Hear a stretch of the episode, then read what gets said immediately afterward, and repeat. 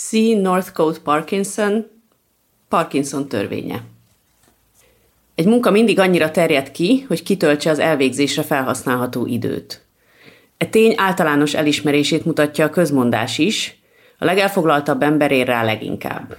Így például egy ráérő idős hölgynek teljes napjába kerülhet, míg megír és felad egy levelezőlapot Bogner Régisben lakó unokatestvérének. Egy óra, amíg megtalálja a levelezőlapot, újabb óra, amíg a szemüveg előkerül, fél óráig keresgéli a címet, egy és negyed óra hosszat szerkeszti a levelet, és húsz percig tűnődik azon, hogy vigyene magával esernyőt, mikor a szomszéd utca sarkon álló postaládához megy. Ez az egész ténykedés egy elfoglalt embernek legfeljebb három percét vette volna el, míg egy másikat egész napi kétség, aggodalom, gürcérés után teljesen kimeríthet. Ha a munka, s főképp a hivatali munka, időigénye valóban ennyire rugalmas, akkor nyilvánvaló, hogy nincs semmi összefüggés az elvégzendő munka és az elvégzésével megbízott személyzet létszáma között. Az igazi tevékenység hiánya nem vezet szükségképpen tétlenségre. Az elfoglaltság hiányát nem leplezi le feltétlenül a szembetűnő semmittevés. A kitűzött feladat fontossága és bonyolultsága a ráfordított idővel egyenes arányban növekszik. Ezt a tényt általánosan elismerik, de kevés figyelmet szenteltek eddig főként a közigazgatás terén a távolabbi következményeknek. A politikusok és adófizetők elfogadták, hogy a köztisztviselők létszámának emelkedése szükségképpen az elvégzendő munka növekedését tükrözi. Azok a cinikusok, akik a feltevést kétségbe vonták, úgy képzelték, hogy ha több a hivatalnok, néhányan közülük csak a napot lopják, esetleg az egész társaság munkaideje megrövidül. De a kérdésben a hit és a kétség egyaránt félrevezető. A valóság az, hogy a hivatalnokok száma és a munka mennyisége semmiféle kapcsolatban nem áll egymással. Az alkalmazottak összlétszámának növekedését a Parkinson törvény szabályozza. A növekedés lényegében ugyanolyan, akár szaporodik a munka, akár csökken, sőt, az sem hat rá, ha a munka teljesen megszűnik. A Parkinson törvény jelentősége abban rejlik, hogy olyan növekedési törvény, mely az ismertetett, növekedés szabályozó tényezők elemzésére épül.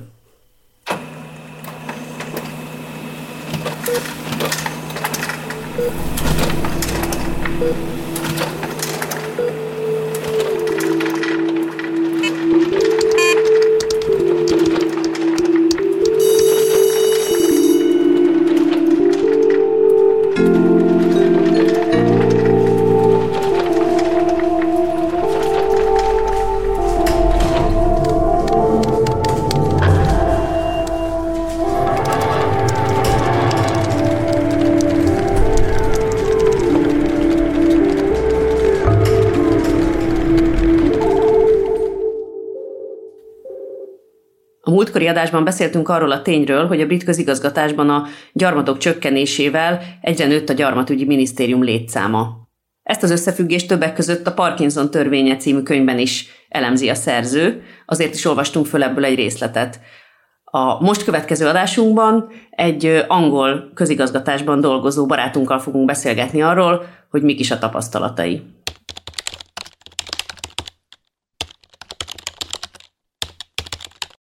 Mindenkit szeretettel köszöntünk, ez az Ez egy Hivatal podcast, és a mai napon Dósa Mariann a vendégünk, eredetileg szociológus. Egyébként én onnan ismerem, hogy mi közösen alapítottuk a közéletiskoláját, és együtt voltunk aktivisták a város mindenkiében, de ma már ő is nagyon más típusú dolgokat csinál, vagy hát majd kiderül, hogy mennyire más típusú dolgokat. Úgyhogy szeretettel köszöntünk. Sziasztok! Köszöntöm a hallgatókat is!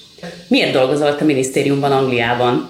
Nem azért költöztem Angliába, hogy ott az Igazságügyi Minisztériumnál dolgozzak, de ottani első munkámmal kapcsolatban egyszer be kellett mennem az ottani fővárosi önkormányzat épületébe, ott valami találkozóra, és, és engem teljesen lenyűgözött maga a közeg. Az épület is egyébként elég menő, de, de maga a közeg, hogy ott ilyen mindenféle bőrszínű, mindenféle akcentusú emberek együtt dolgoznak. Van ilyen, hogy társadalmi igazságossági iroda van, társadalmi részvétel ügyosztály, és hogy az egésznek a, a hangulata, a közeg, a hozzáállás, az, hogy mennyire progresszív emberekkel találkoztam ott, és hogy közben meg ezek mind um, ilyen középosztálybeli emberek, jó fizetést kapnak, mindenféle társadalmi háttérből jönnek, és hogy engem ez nagyon-nagyon lenyűgözött, úgy döntöttem, hogy akkor szeretném megpróbálni én is. Politikai tanácsadó vagyok, tehát a, ez, ez alapvetően abból áll, hogy a, a minisztereknek adunk tanácsot az adott szakpolitikai területtel kapcsolatban, ahol, ahol dolgozunk. Tudsz mondani egy konkrét példát, hogy mi volt a legizgalmasabb, érdekesebb kérdés? Lehet, hogy egyet visszalépek, és inkább először csak azt mondom, hogy nekem az nagyon-nagyon tetszik, hogy nem kell feltétlenül értened mondjuk ilyen PhD vagy akár mesteri diploma szinten egy szakterülethez, hogy dolgozz azon a szakterületen, hanem ők úgy mondják, hogy egy ilyen általános szakpolitikai készlet kell ahhoz, hogy, hogy bekerülj egy ilyen állásba, és akkor ott megtanulod magát a szakpolitikai területet.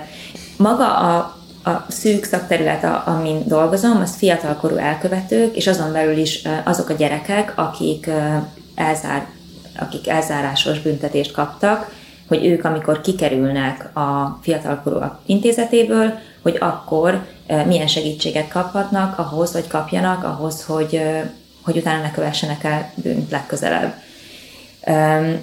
Iszonyatosan érdekes, mert nagyon-nagyon fontos szakterület, és és a, talán amire a legbüszkébb vagyok, az az, hogy miután bekerültem egy hónappal, az volt a feladatom, hogy megpróbáljak pénzt szerezni a nagy állami kasszából egy olyan programra, ahol tudnánk tesztelni egy ilyen újfajta hozzáállást ahhoz, hogy ezeket a gyerekeket hogy lehet segíteni. Tehát, hogy ilyen érzelmi, meg ilyen mindenféle társas kapcsolatokon alapuló segítséget, mentálhigiénés segítséget tudjunk nekik biztosítani, hogy erre egy ilyen pilot programot kialakítani.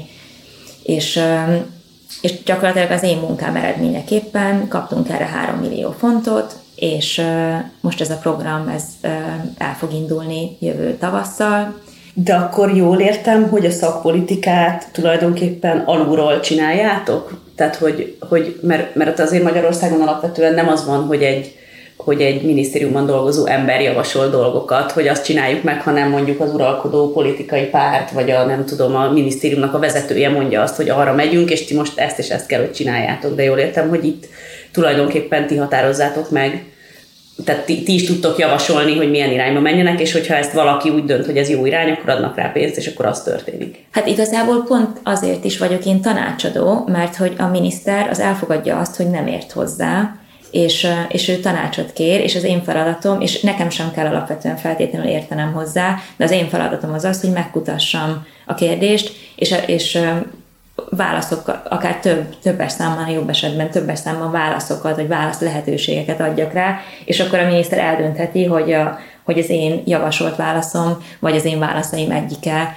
az, az számára elfogadható-e. Úgyhogy abszolút, tehát hogy azért nem az van, hogy amit a tanácsadó mond, majd az lesz, de, de tényleg nagyon sokat számít. Minisztere, minisztertől függ, hogy mennyire számít az, amit a tanácsadó mond, és van olyan miniszter, akinek kevésbé, de hogy az én eddigi nem nagyon hosszú tapasztalataim alapján igenis a tanácsadó tudja, meg hát a, és hogy én sem nyilván nem vákuumban, nem egyedül dolgozom, hanem olyankor akkor nekem az, hogy megkutatom a problémát, annak része az, hogy én beszélek civil szervezettel, beszélek más minisztériummal, beszélek kollégákkal, saját minisztériumon belül, meg ami, amilyen tágan csak tudok, beszélek másokkal, nyilván kutatás a szónak a nem tudom, szorosabb értelmében is, akadémiai, meg akármilyen policy dokumentumokat, anyagokat is átolvasok, úgy adok tanácsot, és akkor a miniszter eldönti, hogy, hogy abból mennyit fogad meg. Úgyhogy maga a folyamat az ilyen szempontból tényleg nagyon, nagyon demokratikus, és talán ez az egyik dolog egyébként, amit a leginkább szeretek abban, hogy Angliában, a közszférában dolgozom, hogy annak ellenére, hogy egy konzervatív kormány van, és az én ideológiai elkötelezettségem az nem konzervatív, és most nagyon diplomatikusan fogalmaztam, ezzel együtt tudom, hogy, hogy át tudok át tudok nyomni bizonyos programokat, bizonyos elképzeléseket, hogyha meg tudom indokolni, hogy az szerintem miért jó, miért jó az államnak, miért jó a társadalomnak, miért jó az egyénnek, és szerintem lehet, hogy ez, hogy frusztrálóbb lenne, hogyha mondjuk egy munkáspárti kormány lenne, és ott azt érezném, hogy, hogy nem mennek át az én progresszív javaslataim, és itt Ehelyett azt érzem, hogy hiába van egy konzervatív kormány, nyilván nem fog minden javaslatom átmenni, de egy csomó javaslatom átmegy, és ez, ezt én elképzelhetetlennek tartom Magyarországon. Amit mondasz, az nekem kicsit arra emlékeztet, amiről mi már korábban is beszéltünk ilyen magánbeszélgetésekben, hogy Angliában ez az egész civil service, tehát ez az ilyen, nem tudom, közszolgálati apparátus, ez egy ilyen hatalmas hatalmas mennyiségű, meg nagyon nagy erejű, nagyon nagy hatalmú rendszer. Tehát, hogy, sok, hogy néha azért kérdés, hogy a, az, hogy ki a miniszterelnök, az valójában most nagyon sarkítva így számít-e. Mert hogy ez az apparátus, ez egy nagyon, ez nagyon-nagyon sok dologra. Tehát, hogy inkább azt határozza meg az országnak a menetét, hogy a, hogy a, hogy a, hogy a minisztériumokban, a közszolgálatban, köztisztviselőként dolgozó emberek milyen irányba viszik, mint a politikusok. Ez most nyilván egy picit provokatív is, de hogy te, aki bent vagy, és tulajdonképpen befolyásolni tudod egy konzervatív kormánynak a, az irányát nem konzervatív irányokba, azért ez mégiscsak egy kicsit e felé mutat, nem? Hát azért ez, ezt így nem mondanám. Nagyon-nagyon befolyásol az, hogy, hogy milyen kormány van, mert hogy azzal kapcsolatban, hogy, hogy így a, hogy hogyan osztjuk el a társadalmi javakat, azért arra nagyon nagy befolyása van magának a, a pártnak, aki, aki kormányon van. Hogy így meg, hogy milyen, milyen irányvonalat képviselnek, egyáltalán, hogy mennyi marad abban a kasszában, amit, amit aztán elosztanak az alapján, hogy mi pályázunk arra a pénzre belülről, tehát hogy abban mennyi van, és mennyi kinek jut, tehát hogy melyik minisztériumnak abból mennyi jut, abban nekünk nincs beleszólásunk. De hogy de van, van mozgástér, jelentős mozgástér van, még azt is mondanám. De uh-huh. hogy, nagy, tehát, hogy, hogy ezért én egy én nagyon pici területen dolgozom, tehát értek három millió font, az, az semmi egy, egy angol államigazgatásnak, vagy egy brit államigazgatásnak, és hogy én még így a, az igazságügyi minisztérium belül is maga a fiatalkorú bűnelkövetőkkel dolgozó csapat minimális, és én azon belül is kifejezetten ezek a gyerekek, akik kikerülnek az intézményből, vagy az intézetből, azoknak a gyereke, azokkal a gyerekekkel kapcsolatos szakpolitikával foglalkozom. Tehát, hogy igen, ezen a szinten tudok, tudok változást elérni, meg tudok hatást gyakorolni, ami nekem iszonyú fontos, de hogy azért, azért ennél vannak sokkal tágabb, meg magasabb szintek, ahol viszont semmi befolyásom nincs, és, és semmilyen másik közszolgának nincs befolyása. Tudsz mesélni arról, hogy milyen a híres brit közférában dolgozni? Mekkora ereje van, mert új Boris Johnson lemondásában is nagy szerepe volt a közférának. Tehát, hogy az egyik államtitkár hozott nyilvánosságra bizonyos dolgokat, és aztán emiatt ez volt az utolsó csepp, ami utána mondott, hogy hogy néz ki ez napi szinten? Megkülönböztettem a minisztereket, államtitkárokat a közszolgáktól. Tehát ők nem uh-huh. közszolgák, és hogy nekik azért sokkal-sokkal-sokkal nagyobb hatalmuk volt. Tehát én, én azt nem mondanám, hogy, a köz, hogy közszolgák hatottak arra, hogy a Boris Johnson lemondott. Szerintem ő nem mondott volna le, hogyha csak mi elkezdünk pattogni. Viszont miniszterek valami, nem tudom, ötven-hatvan miniszter, köztük egyébként az én akkori miniszterem is lemondott, amit én nagyon tiszteltem benne, mondjuk szerintem előbb kellett volna lemondani, akkor még jobban tiszteltem volna, de mindegy. De hogy amit én a legnagy, legjobban szeretek benne, és egyébként ami miatt szerintem nagyon jól működik, az egyik ez a függetlenség, pártatlanság, hogy, hogy, hogy, tényleg, tehát, hogy mondjuk olyan emberek, mint én, akik progresszívák, és ezt ilyen ideológiailag értem, nem feltét, nem, most nem magamat veregetem válba, hanem ideológiai értelemben progresszívek, liberálisak, simán dolgoznak egy konzervatív kormány alatt, mert nem a kormánynak dolgozol, hanem a társadalomnak, az államnak dolgozol, és hogy, ahogy, amit korábban említettem, hogy, hogy, hogy tényleg van mozgástér egy, egy konzervatív kormány alatt is változást elérni, vagy javaslatokat áttolni. Szóval nekem ez, én ezt nagyon szeretem benne. De a másik, és amit talán legeslegjobban szeretek és megbecsülök benne, az az, hogy, hogy nagyon-nagyon erős a társadalmi mobilitás az államszférán keresztül. Tehát, hogy nekem nagyon sok kollégám van, akik ugyanazon a szinten vannak, mint én, és mondjuk akár egyetemet sem végeztek, és simán eljut egy senior politikai tanácsadói, vagy akár még annál följebb is a ranglétrán, mert nem azt nézik, hogy neked van-e oxfordi diplomád, egyáltalán azt hiszem, hogy már a jelentkezésnél nem is írhatod be, hogy honnan van a diplomád. Emiatt nagyon-nagyon színes, tényleg nagyon színes ott a, a, az állami szféra a munkavállalók tekintetében, osztály szempontból, etnikai szempontból, gender szempontból, akár um, testi épség szempontból tényleg um, nem fenékítelj fel ott sem mindent, tehát az, az abszolút megvan, hogy azért minél följebb mész a ranglétrán, annál fehérebb, annál maszkulinabb, uh, de hogy, hogy összesen hasonlítható uh, azzal, amit amit mondjuk én elképzelek, hogy a magyar közigazgatásban van. Hát főleg, hogy Magyarországon egyébként csak magyar állampolgárok dolgozhatnak a közigazgatásban. Tehát az, hogy tényleg. Igen. Igen Tehát az, hogy veled tudunk interjút csinálni egy másik országnak az államigazgatásáról, tehát Magyarországon ilyen nincsen. Ez szerintem is nagyon durva, hogy még egy önkormányzatban sem, ahol ugye választópolgárok, választhatnak, igen. Választópolgárok a külföldiek is, akik itt élnek, de nem dolgozhatnak a, ugyanazért a közösséget. A munkáról beszélve mennyire jellemző az, hogy ez egy életkarrier, illetve te hogy látod magadat, és mennyi előrelépési lehetőséget látsz a saját magad számára? Abszolút életkarrier, tehát hogy tényleg nagyon-nagyon sok ember, aki bekerül, azutána már nem feltétlenül akar kikerülni belőle, és egyébként nagyon, nagyon, nehéz, nehéz, kikerülni. nagyon nehéz kikerülni. Tehát van az elején egy hat hónapos próbaidő, ami ugye nagyon hosszú, és mindenkinek, tehát akármilyen, nem csak akkor, hogyha nagyon magas pozícióban kerülsz be, hanem, hanem bármilyen... Ez uh, itt is úgy van. És egy hat hónap próbaidő, viszont utána kb. Így nagyon-nagyon sok rosszat kell csinálnod ahhoz, hogy... Ez is így van. Hogy, ez, ez szerintem rossz. Tényleg egy karrier. Tehát, hogy én jól keresek, és hogy közben nem vagyok nagyon magas pozícióban, nem keresek nagyon sokat, és valószínűleg a végzettségeimmel többet kereshetnék, nem is valószínűleg biztos a magánszférában, de hogy így jól élek. Tehát, hogy nem, nem panaszkodom egyáltalán, és nagyon-nagyon jó nyugdíjam lesz. Erről pont nemrég volt oktatás, hogy milyen szuper a közszférában volt a nyugdíj. Oktatás? Hát igen, mert senki nem érti a nyugdíjat.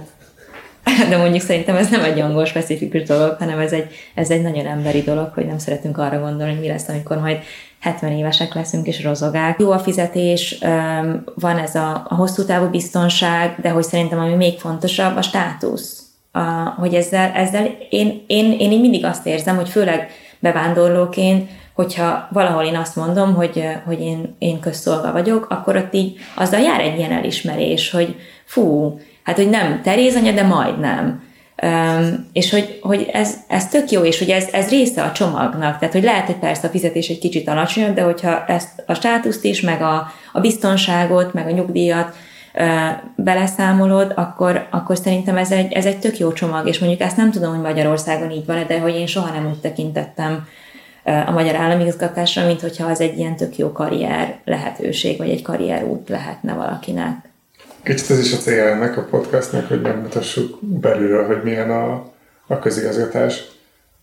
Tudsz mondani példát arra, hogy ez a státusz hogy jelenik meg a hétköznapokban? Ott talán kicsit hasonló a, a hozzáállása a külvilágnak, a közszolgákhoz, mint mondjuk itt a civil szervezetekben dolgozó emberekhez, hogy, hogy ezek elhivatott emberek, akik áldozatokat hoznak, mert hogy kevesebbet keresnek, mint kereshetnének, és hogy, és hogy, hogy, hogy ez szolgálat, tehát hogy közszolga, hogy, hogy mi arra tettük fel az életünket, vagy azt választottuk hivatásul, hogy, hogy a közt szolgáljuk, függetlenül, pártatlanul, ha esik, ha fúj. Ez az elhivatottság, ez azt is jelenti, hogy egyébként az emberek dolgoznak mondjuk változásért, tehát azért, hogy javuljanak a dolgok, vagy pedig csak annyit jelent, hogy a nekik kiadott feladatokat szépen elvégzik, mert azért is kérdezem, mert nekem itt Magyarországon sokszor pont az okoz nehézséget, hogy, hogy tök lelkiismeretes emberekkel dolgozom együtt, de azt látom, hogy ők nem gondolkoznak abban, hogy lehetnének a dolgok másképpen is, és azt gondolják, hogy amit feladatot megkapnak, azt végig kell, azt meg kell csinálni, de nem gondolkoznak abban, hogy esetleg lehet, hogy nem az a jó válasz, lehet, hogy máshogy kéne, lehet, hogy ez már egy rég elavult eljárásrend, tök más kéne csinálni, az embereknek nem is erre van szükség. Tehát, hogy ez a, egyrészt az, hogy ennyire stabil, másrészt viszont el, elhivatottak, hogy ez jelenti azt, hogy, hogy, hogy, hogy dolgokat tudnak megváltoztatni a társadalomban, vagy pedig inkább csak annyit jelent, hogy szorgalmasan dolgoznak. Szerintem valószínűleg jelenti mind a kettőt, és én érzek egy, egy, egy én szerintem én meg tudom különböztetni azt, hogy ott a kinti rendszerben legalább, legalábbis, hogy vannak azok az emberek, akik szakpolitikát csinálnak, tehát szakpolitikai területen dolgoznak, szakpolitikai tanácsadók, mint például én vagyok, és az én csapatom, de hogy közben meg a, ez a nem tudom, száz ezer ember, aki ott közszolga, annak ez csak egy nagyon pici szelete, akik, akik szakpolitikai munkát végeznek, és rengeteg ember az operatív, végrehajtó szerepben van, és ők egyébként, ha akarnának, se tudnának feltétlenül változást elérni, tehát nekik az a szerepük, hogy amit például az én szakpolitikai csapatom kitalál, azt ők támogassák és elősegítsék. Szóval, hogy szerintem nekik például valószínűleg sokkal kevesebb mozgásterük van egyáltalán innoválni, új dolgokat kitalálni, változást eszközölni, hanem nekik az a feladatuk, hogy szorgalmasan végrehajtsák azt, amit, amit, a, amit a minisztérium irányvonalát. De, és a, e között a két típusú munka között, vagy munkás között van egyébként feszültség, vagy pedig tényleg az van, hogyha mondjuk a szakpolitikai csapat kitalál valamit, akkor a végrehajtó csapat örömmel végrehajtja, vagy pedig mondjuk tapasztalsz olyat, hogy ellenállás van, mert azt gondolják, hogy ezt nem akarom megcsinálni, mert több munkával jár, vagy nem az, amit már megszoktam, vagy nem értek akár vele egyet. Tehát, hogy van-e feszültség, vagy pedig úgy érzed, hogy ez tényleg ez egy, ez egy ilyen elfogadott rendje a dolgoknak. Hogy van, aki innovál, és ez a dolga, és ezért fizetjük, és van, aki pedig végrehajt, és ez a dolga, és ezért fizetjük, és mindenkinek a legjobbnak kell lenni abban, amit csinál. Az én tapasztalatom szerint a feszültségnek a, a legfőbb forrása az az, amikor a végrehajtó csapat azt érzi, hogy egyáltalán nem vonták be a gondolkodásba az elejétől fogva. És egyébként szerintem jogos. Tehát, hogy igenis vonják be, kérdezzék meg tőlük is, hogy egyébként, amikor majd neked ezt meg kell csinálni, akkor, akkor az, az menni fog, vagy ez egyáltalán működőképes lesz a gyakorlatban. És hogy mondjuk, hogyha az én, az én politikai területemre fordítjuk ezt le, akkor nekem nem csak azt kell, azt kell megtudnom, hogy mondjuk, amikor az a, az a kisfiú kikerül a Fiatalkorok Intézetéből, és hazamegy, akkor ott majd lesz neki mentálhigiénés ellátás, meg be fogják-e venni iskolába, meg, vagy el tud-e menni valahova dolgozni, hanem azt is tudnom kell, hogy, hogy amikor én kitalálom ezt a programot, és megszerzem rá a pénzt, akkor majd valaki ki fogja tudni írni azt a pályázatot, amire majd lehet pályázni, hogy ezt a pénzt elköltsék, és hogy, hogy nem feltétlenül mindig megy ez az egész, az, hogy mindenkivel minden jó időben kommunikálni, nem feltétlenül megy súrlódásmentesen. De azt látom, hogy, hogy, hogy igyekszenek tanulni ezekből a súrlódásokból az emberek. Arra kérlek, hogy beszélj kicsit a Dress Down Friday-ről. Hogyha jól emlékszem, akkor van egy ilyen, van egy ilyen intézmény. Hallgatólagos. És aztán meg majd meg fogjuk tőled kérdezni, hogy mi volt a leghivatalibb élményed. De először a Dress Down Friday, amit majd kérlek magyarázzal, hogy mit jelent. Hát elvileg az van, hogy, hogy, hogy van egy, egy, egy meg, nem is hallgatólagosan, azt hiszem, hogy ez még így az emberszerződésében, vagy valamilyen ilyen munkahelyi politikában benne van, hogy hogy kell, hogy így szépen kell felöltözni, ünneplő ruhába kell bejönni a dolgozóba, de hogy, de hogy pénteken lehet egy kicsit lezserebben öltözni, de hogy közben meg azért nagyon sok minden megváltozott a Covid miatt, és senki nincs már bent pénteken, úgyhogy kb. Ez így a feledés homályába merült ez az intézmény, de, de az, azt azért meg, az megfigyelhető, hogy, hogy lezserebben öltöznek az emberek péntekenként, viszont szerintem most már úgy általában is lezserebben öltöznek az emberek, mert hogy, hogy bejött egy új generáció, tehát hogy most már az én kollégáimnak egy tök nagy része az, az húsz éves. És hogy ők már nem hajlandóak szövet nadrágban meg ingben járni minden nap. Ez az egész onnan indult, hogy, hogy ugye bármikor behívhat téged a miniszter, és a miniszterrel, amikor beszélsz, akkor ünneplő ruhában kell lenni. És hogy azért ez tökre nyilvánvaló most már, hogy így megvannak azok a munkakörök, akik soha nem fognak a miniszterrel találkozni, és akkor meg miért ne jöhetne be abban a ruhában, amiben jól érzi magát, meg amiben azt érzi, hogy az identitása kiteljesedhet. Nálatok van ilyen dress code a fővárosban? Nem tudom, hogy hivatalosan van-e, de nem hivatalosan van. Nem hivatalosan van? Bizonyos tisztség fölött. Ing? Ing, zakó, illendő. És a nők? Hát ennek nem vagyok szakértője, ők is szépen vannak. Ami szépen vannak, oké. Egyébként szerintem ez az egyetlen dolog, amiben a, a nők szerencsésebbek, hogy szerintem mi so, nekünk így sokkal nagyobb a range, amit fölvehetünk, még akkor is, hogyha smartul kell öltözni. Mi a leghivatalabb élmény? Az nem egy pozitív élmény. Még, egy, még a korábbi munkahelyemen, amikor ilyen oktatásfelügyeleti szervnél dolgoztam, és akkor az Oktatási Minisztériummal kb. hat hónapig dolgoztunk egy, egy szakpolitikán, egy, egy kifejezetten egy projekten, és ilyen elég nehéz volt eljutni arra a pontra, ahol így egyetértettünk abban, hogy így mit kéne csinálni, és hogy fogjuk csinálni, hogy fogjuk támogatni azokat az iskolákat, akik már ilyen nagyon-nagyon hosszú ideje, nagyon rossz mutatókat hoznak, és iszonyatosan örült mindenki, hogy így végre eljutottunk oda, hogy akkor így közös nevezőn volt az Oktatás Felügyeleti Szerv és az Oktatási Minisztérium, és akkor És akkor a, a miniszterelnöki kabinet azt mondta, hogy hát köszi szépen, de mi ezt nem szeretnénk. És az hat hónap munka kétszer, nagyon sok ember. De az viszont nagyon-nagyon-nagyon felemelő volt nekem, hogy akkor erre a válasz az nem az volt, hogy akkor mindenki frusztrált és dühös, és ezt elfolytja, hanem akkor az volt, hogy két napig mindenki frusztrált volt és dühös, és utána leültünk, és megbeszéltük, hogy akkor jó, akkor mit lehet ebből kimenekíteni, mi az, amit ebből meg tudunk őrizni, mi az, amit tovább lehet vinni. És mi az, amit, ha tehetnéd, akkor megváltoztatnál az angol államigazgatásban?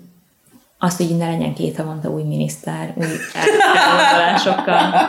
Mert ez van, két hát havonta új miniszter, mostanában. Hát mostanában ez, de egyébként ez, tehát hogy ez alapvetően jellemző a rendszerre, hogy ez úgynevezett reshuffle, amikor egyszer csak így megkeverik a kártyákat, a miniszteri kártyákat, és akkor aki mondjuk korábban a közlekedési minisztériumnál volt, az az oktatási minisztériumban találja magát.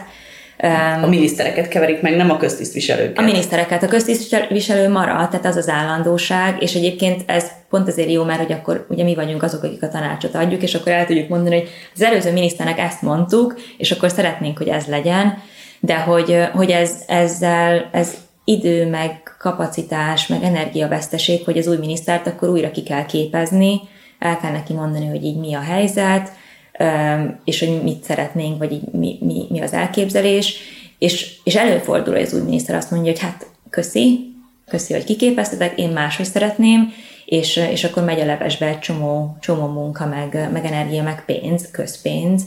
Azért ez nem ennyire drasztikus az esetek többségében, tehát az új miniszter tipikusan nyitott, és, és meghallgatja, mert tisztában van vele, hogy nem ért hozzá, de hogy, hogy az elmúlt időszak az, az szerintem egy ilyen kirívó eset volt ebből a szempontból, hogy ugye lemondott egy csomó miniszter, akkor lettek átmeneti miniszterek, de tudtuk, hogy ők csak addig lesznek, amíg az új miniszterelnök majd kinevezi az új garnitúrát, de hogy most ilyen x hónap, és akkor közben még most meghalt a királynő is, akkor közben ott volt ez a gyászidőszak természetesen, úgyhogy most azért ebből a szempontból volt sok ilyen átmenetiség, amikor nem annyira tudtunk előre mozdítani semmit, de hogy most megvan az új garnitúra, és, és úgy tűnik, hogy nyitottak is, úgyhogy most majd lehet folytatni a munkát velük.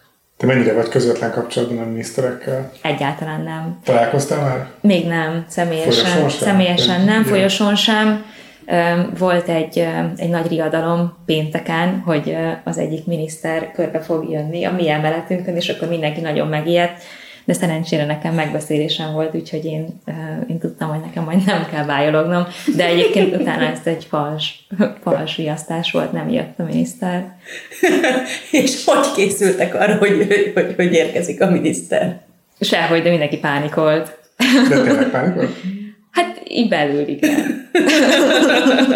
Ennek nem volt ilyen semmilyen manifestációja, amit mondjuk én így észleltem volna, de, de hogy így az emberek írtak egymásnak a, az ilyen chat fórumokon, hogy így Jézusom! És mi az, amit, mi az, amit szerinted viszont nagyon jól csinálnak ott, és, és mondjuk örülnél, ha Magyarországon eltanulnánk? Ez, ez a társadalmi mobilitás, tehát szerintem az, hogy, hogy mindenféle ember nagyon, nem is azt mondom, hogy nagyon könnyen bekerül, de hogy, hogy, hogy nyitott a rendszer mindenféle ember számára, oktatási háttértől, osztály, hovatartozástól, etnicitástól, mindentől függetlenül egy nyitott közeg, be lehet kerülni.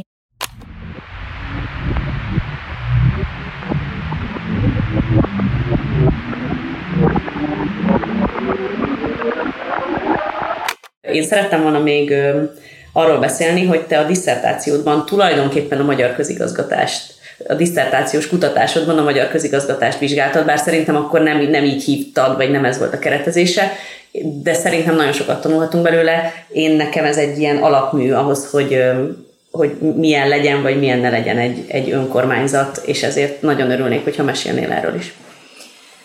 Abszolút a magyar közigazgatást kutattam, és az volt a célom, de hogy annak egy nagyon specifikus szeletét, és ez a segélyezési intézményrendszer, és azt tágan értelmezni, tehát annak a hivatali leképeződése, de hogy így a szakpolitika is. Tehát én azt, azt vizsgáltam, hogy milyen üzeneteket küld a magyarországi segélyezési intézményrendszer a segélyből élő embereknek az ő állampolgárságukról kifejezetten.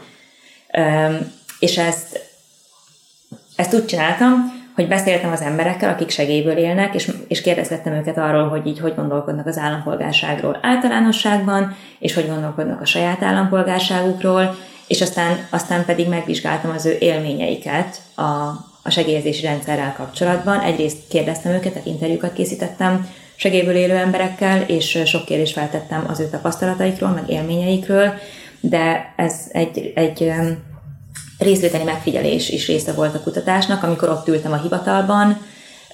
Egyrészt, amíg, amíg próbáltam az interjúalanyokat toborozni, akkor a váróban ültem nagyon sokat, tehát ott is, ott is nagyon sok mindent megfigyeltem, de hogy közben egy-egy hónapot eltöltöttem ilyen hivatalsegédként mind a két hivatalban, ahol a, ahol a kutatást végeztem, tehát ott így belülről láttam, hogy hogyan működik a, a segélyezési iroda mind a két településen, és akkor emellé még így hozzáolvastam azt is, hogy, hogy maga az, a, hogy a szakpolitika mi, tehát a, a törvényeket, jogszabályokat, amennyire értelmezni tudtam, egy doktori uh, diszertáció kellős közepén nem tudtam száz százalékosan értelmezni a jogszabályt, de, de hogy azt is belevettem, tehát hogy, hogy így a legtágabb értelmétől a lehetőleg ilyen személyesebb, mindennapibb uh, élmények értelméig uh, az egész rendszert vizsgáltam, de hogy ilyen nagyon miniben, mert hogy két, két kis településen végeztem a kutatást.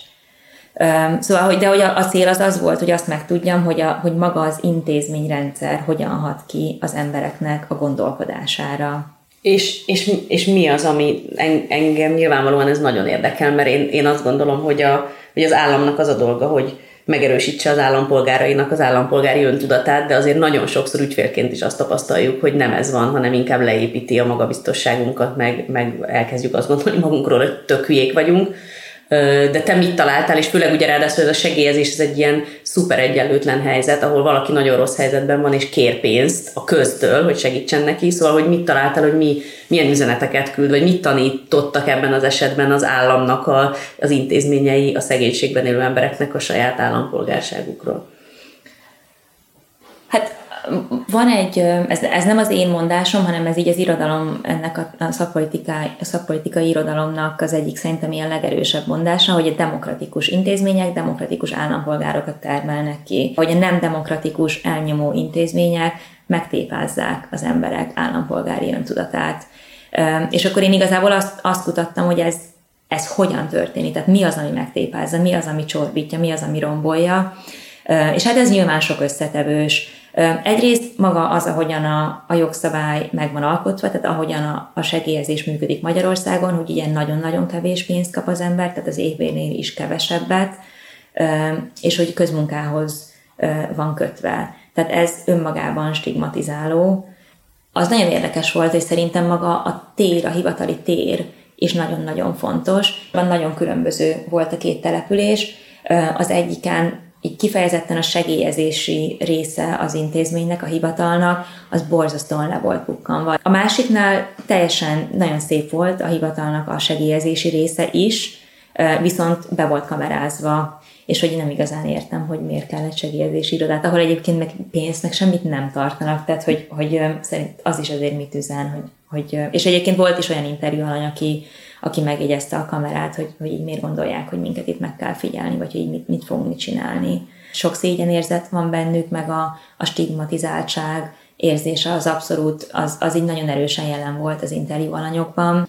Rengeteg idejük rámegy arra, hogy ez a sorbaállás, hogy, hogy így ott vannak a hivatalban egy csomót, hogy így fellebbeznek, meg megpróbálnak így mindenhogyan több pénzt szerezni, meg maga az intézményrendszer is úgy van kialakítva, hogy, hogy így a te időd az nem, nem drága, tehát hogyha így sokat kell sorba állni, vagy éppen bezár a hivatal, és erről elfelejtettek szólni, akkor majd így úgyis visszajössz holnap, és holnap is kivárod a, nem tudom, két órát. De hogy, de hogy így nem, nincs pénzük telefonálni, nincs pénzük tömegközlekedésre, ami nyilván nem segíti elő az aktív állampolgári részvételt, szóval az egyik az anyagi erőforrások, a másik ez a, a teljes információhiány, tehát hogy így a saját segélyezés, a segélyükkel kapcsolatban sem voltak jól tájékozottak, aminek egy része az, hogy teljesen értetetlen maga a, a rendszer, a jogszabály, én sem tudtam száz százalékosan értelmezni magát a jogszabályt, a rendszer is teljesen kaotikus, az egyik hivatalnok nevezte um, szabályozási anarchiának a, a segélyezési rendszert Magyarországon, de hogy közben az egész a hivatalban semmilyen tájékoztatás nem volt, akár azzal kapcsolatban sem, hogy most akkor kinek hova kell menni, sorbaállás van, kopogni kell, melyik, melyik ajtónál kell állnod, hol kell várni, várni kell-e, szólítanak, kapsz-e sorszámot, semmilyen információ nincs. És akkor, amikor a másik oldalon ültem, és, és ezt a, ezt a hivatalnok segédi gyakorlatot, gyakornokságot csináltam, és azon keresztül a, a résztvevő megfigyelést, akkor abszolút az jött le, hogy egyáltalán nem voltak készségesek a, a hivatalnokok azzal kapcsolatban, hogy, hogy tájékoztassák az embereket. Ha kérdeztek, arra válaszoltak, jobb hiány, de, de az, hogy így aktívan elmondják, hogy egyébként még így mondjuk valaki mire lehetne jogosult, vagy így feltérképezzék, hogy milyen ellátásokra lenne valaki jogosult, az egyáltalán nem, az egyáltalán nem, nem volt egyik hivatalban sem. Szóval ez a, a, a teljes információhiány, és hát nagyon sokszor a, a bánásmód, tehát a lekezelő, hanem leszidó, amit szerintem valószínűleg mindannyian megtapasztaltunk már így bármilyen magyar állami intézményben, hogy így nem, nem, nem ritkaság, hogy így valamiért felnőttként te leszel szidva, de tényleg a, a lekezelő, vagy akár kemény hozzá, hozzá, hozzászólás. És hogy ezek így mind abba az irányba mutatnak, hogy az embernek az ember itt tehetetlenséget fog érezni, és nem fogja azt érezni, hogy hát én itt így felléphetek, nekem is státuszom van, hanem, hanem ez a sok ilyen kicsi összetevő, ez tényleg lehúzza az embert abba az állapotba, hogy, hogy onnantól szerintem nagyon nehéz aktív, aktív állampolgárként viselkedni. A hivatalnokoknak ez a hozzáállása, ez mennyiben függ szerinted az ő személyes hozzáállásuktól, vagy mennyire ők is áldozatai együtt az ügyfelekkel valami nagyobbnak? Ez tök jó, hogy ezt kérdezed, mert szerintem ez volt az egyik ilyen számomra legmeglepőbb ö, folyamánya, ö, vagy amit találtam a, a kutatásom során, hogy, ö, hogy ők is szocializálódnak ebben a rendszerben, tehát hogy ők is egymást is szocializálják, hogy voltak olyan emberek, mondjuk egy hivatalon belül voltak, akik ilyen nagyon, nagyon nyíltan rasszisták voltak. Előttem is úgy, úgy beszéltek rasszista módon, mint hogyha az tök alap lenne, hogy én is rasszista vagyok, ö, mert hiszen mindenkinek annak kéne lenni.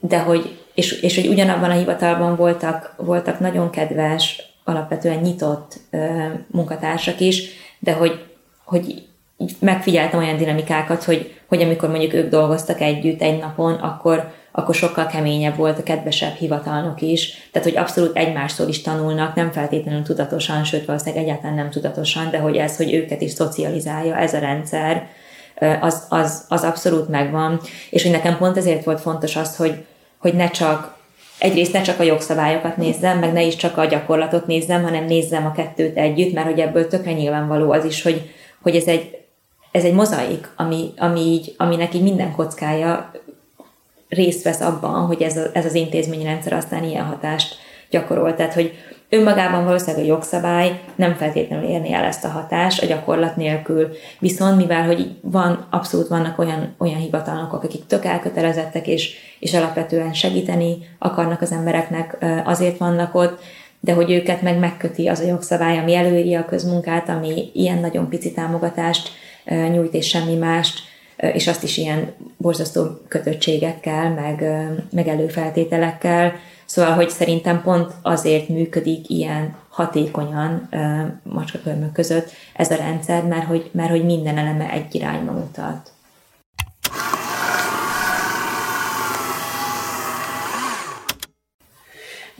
Hát nekem a lezáró kérdésem az lenne, hogy azért ez most egy elég szomorú kép, és hogy neked mi következik ebből, mi, milyen módon kellene változnia mondjuk a magyar közigazgatásnak, vagy a te esetedben mondjuk a segélyezési rendszernek, de nyilván azért sajnos ezek nem csak a segélyezési rendszerben megjelenő ö, mechanizmusok, amikről beszéltél, szóval, hogy, hogy, hogy ez alapján hogyan kellene változnia, minek kellene történnie ahhoz, hogy az államigazgatás az, az az emberek állampolgári öntudatát, meg önérzetét, meg önértékelését azt minimum szinten tartsa, de inkább megemelje, és ne lenyomja, és, és megszüntesse. Szerintem az, az fontos látni, hogy ennek az egész intézményrendszernek, amit itt most leírtam, hogy a jogszabálytól odáig, hogy a hivatali tér hogy van berendezve, ez, ezt mind mi csináljuk. Tehát, hogy ez, ez, ez egyik sem törvényszerűség, ez nem egy természeti adottság, ezt mind emberek csinálták. A jogszabályt is ember írja, a, a hivatalt is egy ember ö, hozza létre, és aztán tartja karban vagy nem, a, a, a hivatalban is egy ember ül, és ő dolgozik a, a, a segélyigénylővel.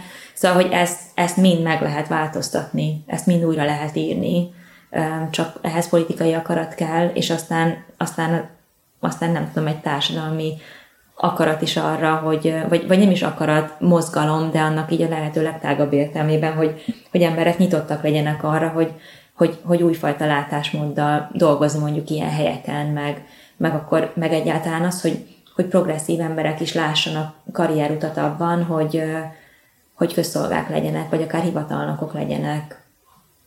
Nagyon szépen köszönjük, hogy eljöttél. Szerintem nagyon izgalmas volt, és hát egyrészt jó munkát a brit közigazgatásban, másrészt meg reméljük még sokszor jössz haza. Köszönjük, hogy itt voltál. Köszi szépen.